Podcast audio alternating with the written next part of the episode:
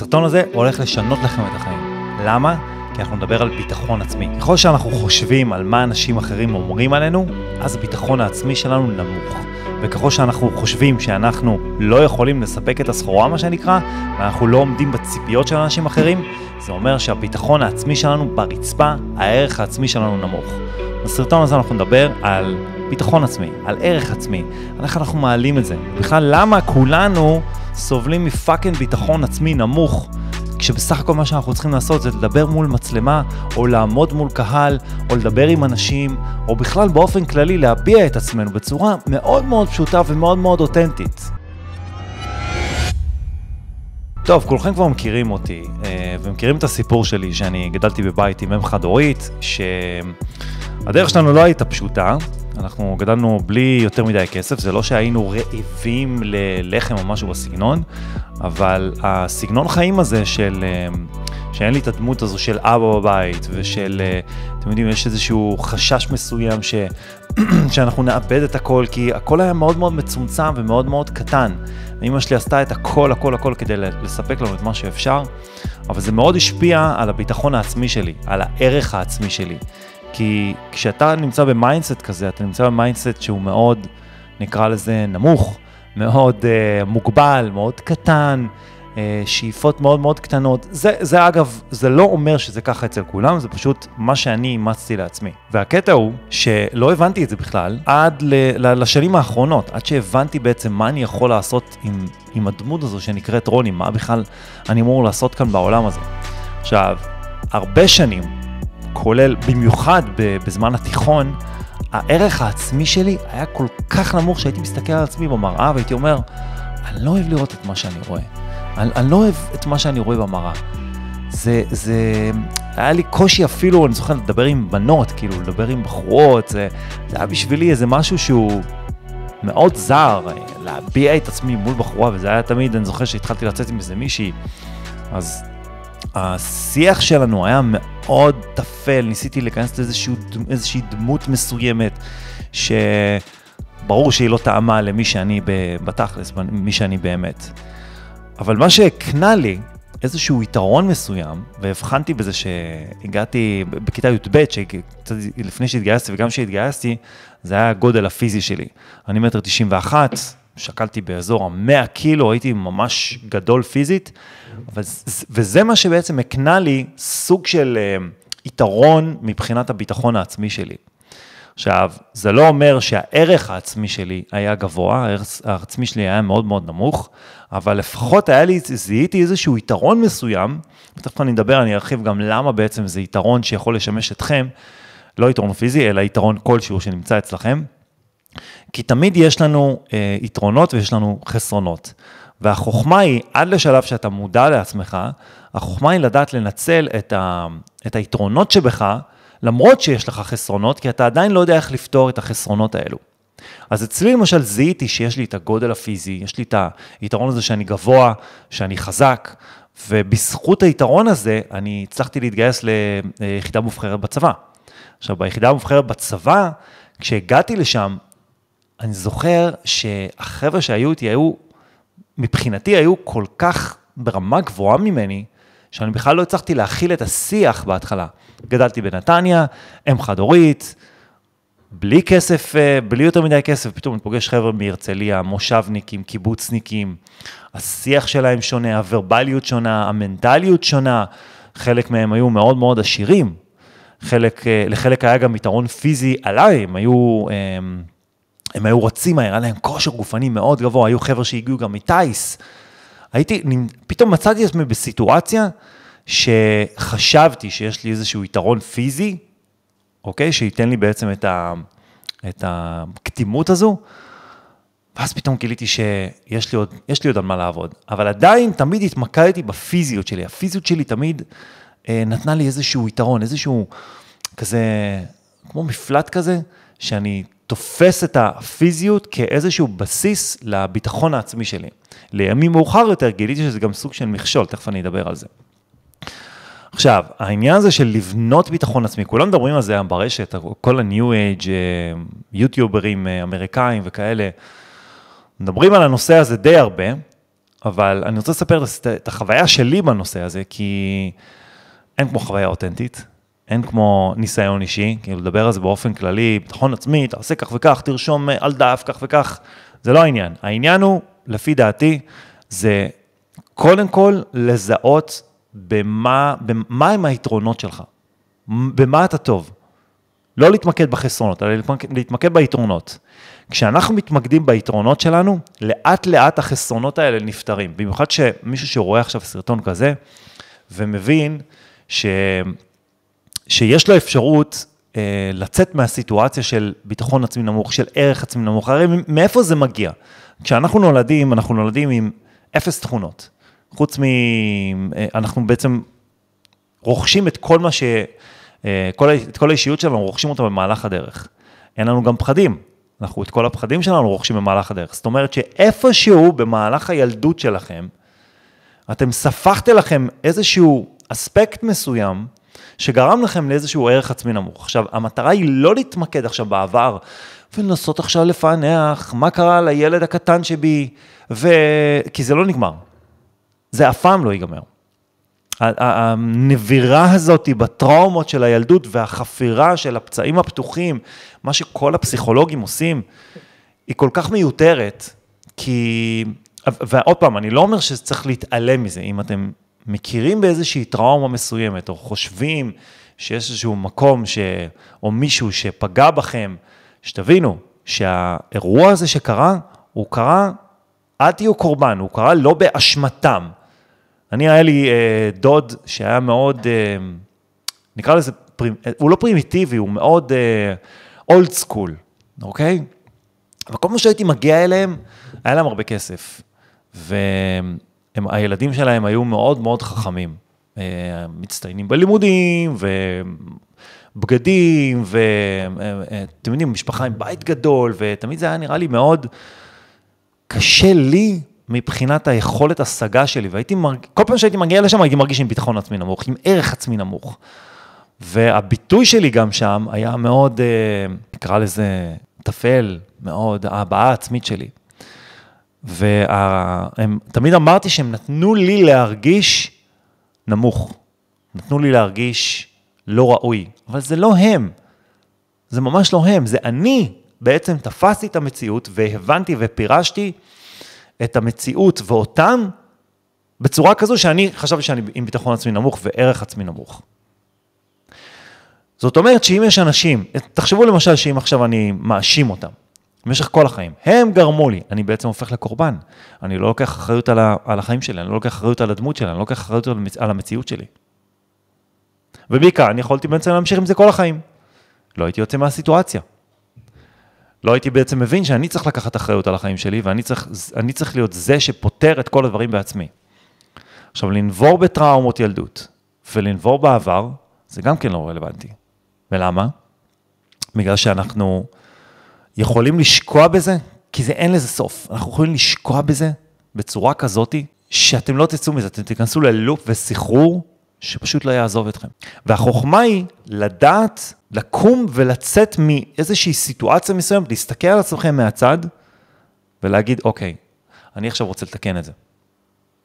אז אחד הדברים שאני עשיתי בצעדים שלי להעלאת הערך העצמי והביטחון העצמי, וזה משהו שאני עדיין עובד עליו היום. תמיד יש לי, יש לי עדיין איזשהו חשש כזה מול המצלמה.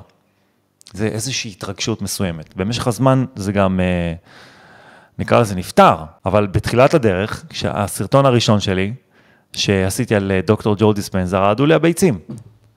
אני אומר לכם את האמת, זה היה מביך, אני מסתכל על עצמי היום. אני אומר לעצמי שזה זה כאילו היה, זה נראה מצחיק בהתחלה, אבל עשיתי את זה. כי הבנתי שאני חייב לעשות צעד, וזה חלק מהעניין כאן. אז אחד הדברים שאני עשיתי בתחילת הדרך, כדי להעלות את הביטחון העצמי ולהעלות את, ה, את הערך העצמי שלי, היה להבין, קודם כל, שיש לי ערך עצמי וביטחון עצמי נמוך, כי זה משהו שלא הודיתי בו. מה עשיתי? השתמשתי בפיזיות שלי, כדי להראות שיש לי ביטחון עצמי נמוך.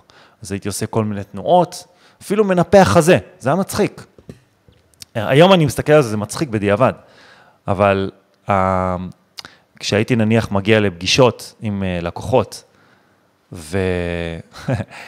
וידעתי שיש לי ביטחון עצמי וערך עצמי נמוך, אבל לפעמים הייתי יושב נותן צ'פחה לאיזה בן אדם, להראות שאני חזק, להראות שאני פיזי. הייתי לוחץ יד בצורה חזקה. זאת אומרת, לקחתי את כל הקטע של הפיזיות שלי לצעד אחד קדימה, לאיזשהו מקום אחר. לא הייתי אלים, לא הייתי מרביץ או משהו בסגנון, אבל זה היה הסטייל שלי. גדול, חזק, פיזי, ואז בעצם זה נתן לי את התשדורת הזאתי, את הרדיוס הזה סביבי, שהכל בסדר. הפיזיות היא זו שמקנה לך את הביטחון העצמי, סוג של שליטה. באיזשהו שלב הבחנתי בזה, ואז הפסקתי עם זה. כי הבנתי שאני חייב לעבוד על מה שיש לי בפנים. הערך העצמי שלי היה נמוך עד שהבנתי שאני חייב לעבוד על זה. ואז התחלתי לצפות בעצמי מהצד, התחלתי עם מדיטציות. אני יודע שלא כל אחד מתחבר למדיטציות, זה בסדר. למרות שזה בסך הכל, אתם יכולים לשבת עשר דקות ביום, זה לא איזה משהו מסובך. אם אני עשיתי את זה בתור הייטקיסט שחובר מאוד מאוד למטריקס, מה שנקרא, כל אחד יכול. וכשעשיתי, התחלתי את המדיטציות האלו, התחלתי להבין, התחלתי לשאול את עצמי שאלות, כאילו, איך יכול להיות שיש לך ביטחון עצמי כזה נמוך? ואחת המדיטציות הראשונות שעשיתי נשימות אה, להפרשה של אה, כימיקל ה-DMT, אז תמיד אני מספר את זה, פגשתי את עצמי, או את האני העליון, או איך שלא נקרא לזה. ואני זוכר את השיחה הזו טוב מאוד, ובשיחה הזו הוא אמר לי, אתה לא שם לב שבכל מקום שאתה הולך אליו אתה בולט מבחינת האישיות שלך, אבל רק כשאתה אותנטי, שאתה בהכי קלילות שלך, שאתה צוחק ושאתה, ושאתה עצמך. אני זוכר את זה טוב מאוד. וכשאני שם את המסכה של המשחק הלא אותנטי שלי, אז בעצם אני, אני, אני סוג של מגמגם, אני סוג של מתחיל להזיע, מתחיל להיות לי חם, ו, ו, כי אתה, אתה מנסה להיות משהו שאתה לא עצמך. זה היה השלב שהתחלתי להיות אותנטי ממש. התחלתי להיכנס לאותנטיות שלי. זה לא, כי מה זה אותנטיות? אנחנו כל פעם מחליפים סצנה מסוימת. אנחנו עוברים מהמשפחה לחברים, לעבודה, ללקוח מסוים, לחבר מסוים, למישהו שאנחנו פוגשים ברחוב, לאיזה חבר מהלימודים, וכל פעם אנחנו הופכים להיות איזה משהו אחר. אבל הרעיון הוא להפוך להיות דמות אחת, וזה לא כזה פשוט, אני יודע את זה. אני עד היום יש לי את הקטע הזה שאני פתאום מחליף דמויות. אני שם לב לזה, אבל לפחות היום אני מודע לזה. אבל הרעיון הוא, בביטחון עצמי, זה להיכנס להכי אותנטיות שלך, להיות במקום שבו אתה מרגיש הכי נוח עם עצמך. יכול להיות עכשיו שאני מסתכל על המצלמה ואני מרגיש הכי נוח, כי אין פה אף אחד. יכול להיות שאנשים באמת יאהבו את זה. יכול להיות שיש אנשים ש... אני, דרך אגב, הייתה לי תקופה שלא הייתי מסתכל בעיניים על אנשים, הייתי מוריד מבט. ואז קראתי איזשהו מאמר שאמרו שזה סוג של אוטיזם. לימים מאוחר יותר, היה לי איזשהו חבר, שכן כזה, שהוא היה, הוא, הוא כאילו נתן לי השתקפות, כי הוא היה עושה אותו דבר, הוא לא היה מסתכל, הוא היה כאילו מדבר איתי והיה עושה כן, כן, כן, כן. כן, כן, כן. והוא לא היה מסתכל עליי ישירות.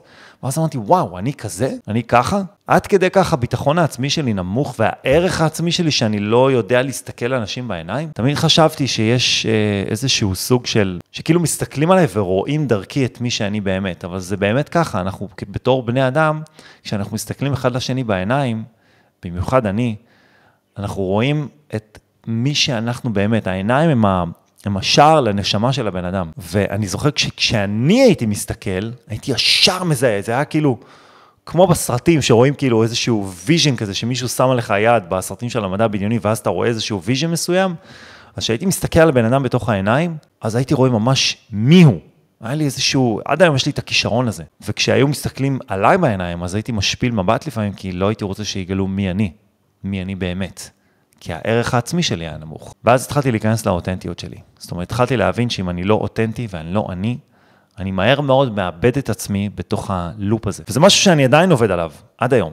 רק לאחרונה הייתי אצל אה, הומאופתית. ההומאופתית הזו, ספציפית, פגשתי אותה לפני בערך 7-8 שנים, אחרי שהבת שלי הלכה לשם. אה, לבת שלי, ליולי, היו לה, היא סובלת מנזלות, סבלה מנזלות. ונזלות כרוניות שהשפיעו עליה על דלקת ריאות וכאלה, ו... ואז מישהו המליץ לנו על הומאופתית, חברים שלנו, אה, היא הלכה אליה, ואז היא עשתה לה שיחה. אני לא הייתי בשיחה הזו, נורה הייתה איתה, ואז היא עשתה לה שיחה, שיחת נפש בעצם, שעשה לה רעיון, ואז היא בעצם, קוש... זו הפעם הראשונה שהבנתי שהיא קושרת בין אה, איזשהו תסמין פיזי למשהו שהוא נפשי. אני לא ידעתי שזה משהו שבכלל משפיע, הייתי בטוח שיש איזושהי מחלה מסוימת, והיא קורית בגלל שאנחנו חולים, יש חיידקים, או משהו בסגנון. ואז אז אמרתי, טוב, היא פתרה לה את הנזלת, ואז אמרתי, טוב, אני גם הולך לשם, כי סבלתי מסבוריה. הלכתי אליה והיא עשתה לי ראיון, ובראיון הזה פתאום נפלו לי כמה אסימונים. היא שאלה אותי שאלות, היא אמרה לי, אתה אבא בבית, אתה אה, לוקח על עצמך על הכתפיים, אתה אחראי, אתה תמיד היית כזה, בתור אה, בן לאם חד-הורית, אתה הבכור, זה משמעותי, יש לזה משמעות, אתה תמיד לוקח על עצמך על הכתפיים, ואתה נכנס לסטרס, ומה שהיא עשתה, נתנה לי גלובולין כאלו, זה כמו כדורים כאלה קטנים שהיא רוקחת עם, מכל מיני צמחים, והסבוריה נעלמה לי. כי, כי אני הכרתי בקשר הזה שאני בסטרס ושאני יש לי איזשהו אה, חשש וביטחון עצמי נמוך לעמוד מול קהל, וכל פעם שהיה קורה, אחת מהסיטואציות האלה, היה יוצא לי מלא סבוריה על הפנים, זה כל מיני קילופים ואדומים פה על הפנים, וגם על החזה. אז, אז היה איזשהו תסמין שהגוף מנסה, הנשמה מנסה לומר לי, שאני חייב לשים לב לזה. רק לאחרונה הייתי אצלה בפגישה, והשאלות שלה, שהיא מנחה, אה, אה, אני אמרתי לה שאני יש לי איזושהי תופעה מסוימת באצבע ביד, שאני יודע שזה איזשהו סימן שהגוף שלי, הנשמה שלי מנסה להעביר לי. וכשסיפרתי לה את זה, היא עשתה לי שוב פעם ראיון, וחזרנו עוד פעם לערך העצמי. נכון שזה נראה שאני מצלם עכשיו סרטים, ואני עכשיו בטוח בעצמי, והכל בסדר, ו... אבל לפעמים יש לי מצבים שאני נופל בחזרה לאספקט הזה. נופל. זה איזשהו אספקט שאני חייב לפתור, איזשהו משהו שאני חייב לפתור בעצמי. אני יודע את זה, אני מודע לזה, ואני עובד על עצמי כל יום. זו, זו, זה בעצם העניין. אני לא מפסיק לנסות להשתפר בכל יום. כשהייתי אצלה בריאיון, אז היא אמרה לי שאני עדיין לוקח על עצמי יותר מדי. אני עדיין, הכתפיים שלי בעצם סוחבות את הכל. אמנם עשיתי שינוי בין הפעם ההיא שהייתי שם והיום, אבל עדיין יש בי אה, אספקטים שאני חייב לפתור. כל מיני דברים שרצים אצלי בראש. ערך עצמי נמוך, אני חייב לעבוד על עצמי. למה בכלל מגיע ערך, ערך עצמי נמוך? למה אני עדיין לא באותנטיות? יש כל מיני אה, מחשבות שעולות לי לראש, זה מעניין, כי אני הייתי, כי אני חשבתי שבעצם אני יודע לעשות את הכל בצורה ממש ממש טובה, אני קם בבוקר, עושה מדיטציות, הכל. היא אמרה לי, אתה פשוט לא מבין מי אתה, אתה לא מבין מה אתה, אתה לא צופה בעצמך מהצד, אתה לא, אה, אתה לא מתשאל את עצמך אפילו. בסופו של התהליך נתנה לי אה, שלושה כדורים, אה, כמה כדורים כאלו קטנים, שנתנו לי הרגשה אחרת. למרות שאני לא אוהב את כל הקטע של משהו חיצוני שנותן לך את, ה, אה, את ההרגשה הטובה, את ההיי. והעניין הוא, זה שאני כל הזמן מבין שאני חייב להיכנס לתוך האותנטיות שלי, לתוך הכישרון, להביע את עצמי יותר. מה שלאחרונה קצת זייפתי עם זה. זאת אומרת, שמעבר למודעות עצמית, מעבר ללשאול את עצמכם, למה אתם בכלל עם ביטחון עצמי נמוך? למה הערך העצמי שלכם נמוך? מעבר ללעשות מדיטציות. השלב הבא זה להיכנס לאותנטיות שלכם. מה שזה אומר, שאתם צריכים בעצם להבין מה אתם, מה הכישרון שלכם, מה התשוקה שלכם, מה אתם אוהבים לעשות. כי כשאתם נמצאים באזור הזה, שאתם עושים כל יום משהו שאתם יכולים לעשות בחינם, אני מדבר עכשיו בסרטונים האלו, אנחנו מצלמים אותם, אנחנו עושים את זה כל יום. כל יום. זה מכניס אותנו למומנטום, יש לנו אנרגיה, יש לנו יעד, יש לנו חזון, ולאט לאט הערך העצמי נבנה. כי אתם מבינים, אנחנו מבינים למשל, אני ונור, שאנחנו שונים, שיש לנו משהו אחר להעביר. אנחנו זוג, אה, יש בנו אנרגיה אחרת, אנחנו מדברים שונה, אנחנו משתפים המון מהחיים האישיים שלנו, וזה לא הכל, כי אנחנו לא מספיקים לצלם את הכל, רק אם תהיה פה עכשיו תוכנית ריאליטי שתצלם אותנו ככה 24/7. והקטע הוא פשוט שאנחנו יודעים להיכנס לתוך האזור שאנחנו בטוחים בעצמנו, שאנחנו יודעים שזה האזור הכי טוב בשבילנו, להיכנס לכישרון שלנו, לא להיתקע בעבר. העבר לא רלוונטי. אני יכול עכשיו להביא לכם המון סיפורים של טראומות שהיו לי כשהייתי ילד, המון. אה, אני הייתי עם אבא שלי בתוך רכב שהוא אה, הלך מכות עם סבא שלו אחרי ששניהם, אה, אחרי שסבא שלי השתכר. המון טראומות. הייתה לי סיטואציה עם, עם האבא השני שלי, שהיה איזשהו אירוע אלים כלפי אימא שלי, שהייתי בן 16-17, זה היה השלב שהפכתי להיות כמו, כמו חיה. כי מאותו רגע, מההתמודדות שלי איתו, אני הפכתי להיות סוג של מפלצת, וזה הרגע שבעצם חיבקתי את הפיזיות שלי, והפכתי אותה להיות המגננה שלי. ועוד פעם, לא הייתי אלים או משהו בסגנון. אז אין טעם בעצם לרוץ על כל הטראומות שהיו לכם בעבר, ולהגיד, ההוא עשה לי, וההוא נכנע לי, וההוא עשה לי, וההוא, ואכלו לי ושתו לי. זו לא המטרה כאן, כי זה רק יוריד אתכם למטה. היא להסתכל עכשיו, ברגע הנוכחי, ולהבין שאתם כאן עכשיו, לגלות מה הכישרון שלכם. כל מי שהיה בעבר שלכם, לשחרר, לסלוח, זה לא רלוונטי. אני סלחתי לכל מי שהיה בעבר שלי. אין לי, אין לי אפילו טיפה של שנאה או טינה כלפי אף אחד אחר. אגב, טינה ונקמה, אם יש בכם את זה, זה אומר שאתם באיזשהו מקום ביטחון עצמי נמוך. לי היו הרבה נקמות שהייתי רוצה אה, כלפי אנשים אחרים, הייתה לי הרבה טינה, אבל זה בסך הכל כי לא הבנתי את עצמי. אם אני לא מבין את עצמי, אני לא מבין את האחר, אני לא מבין למה הוא מתנהג בצורה כזו. טינה, נקמה, שנאה, אלו סימנים של ביטחון עצמי נמוך, ערך עצמי נמוך. אתם לא מעריכים את עצמכם מספיק בשביל לבזבז את האנרגיה הזו על מישהו אחר, על רגשות כאלה. וזה אומר שאתם צריכים לעבוד על עצמכם. אז זה סיכום כללי, אני מקווה שעזרתי לכם עם, ה, עם הסרטון הזה לגבי ביטחון עצמי וערך עצמי. זה משהו שאני עדיין עובד עליו היום. ולאט לאט ככל שאני בונה את הביטחון העצמי ואת הערך העצמי, יותר ויותר, יש לי יותר אומץ ויש לי יותר יכולת לעמוד ולהביע את עצמי מול קהל, מול אנשים. אגב, ביטחון עצמי מול קהל, היה לי פחד במה הרבה שנים. כי ניסיתי לשחק איזשהו משחק, היום אני יכול לעמוד ולדבר על הנושאים האלה שעות מול אלפי אנשים, אין לי בעיה. כי הערך העצמי שלי עלה, הביטחון העצמי שלי. הילד הקטן הזה, שכולם מדברים עליו, הילד הקטן הזה גדל. אתם כבר לא הילד הקטן הזה. מי שצופה בסרטון הזה כבר ילד גדול, ילדה גדולה. שהגיע הזמן שיבינו שיש בכם איזשהו משהו שקיבלתם ב-DNA שלכם, וכל עוד אתם לא תממשו אותו, את הכישרון הזה, את האותנטיות שבכם, את מי שאתם באמת, ותיכנעו לכל מיני לחצים של החברה, ותיכנעו לכל מיני תכתיבים, מה יגידו עליי, מה יאמרו עליי, איך אני אראה, איך אני נראה באופן כללי. מה זה fucking משנה? פשוט תעשו את זה. תעשו מה שאתם רוצים. ולאט לאט אתם תראו שהערך העצמי שלכם עולה, הביטחון העצמי שלכם יעלה פלאים. אין סיכוי שאני הייתי עושה סרטון כזה לפני שש שנים. אין סיכוי. לעלות לדבר ביוטיוב, לעשות לייבים, זה לא היה אני. פחדתי, זה היה מביך. אז זהו חברים, אני מקווה שעזרתי לכם. היה סרטון קצת, אה, שרציתי לעשות אותו הרבה זמן, אבל לקח לי קצת זמן להוציא אותו. כי לפעמים מה שעובר לנו כאן, לעומת מה שיוצא לנו מהפה, הוא קצת שונה, הוא קצת uh, צריך לעבור תהליך עיבוד מסוים. אז זהו חבר'ה, מקווה שנהנתם, ולייק על הסרטון והרשמה למנוי אם עוד לא עשיתם את זה. יאללה חבר'ה, ביי, יום טוב.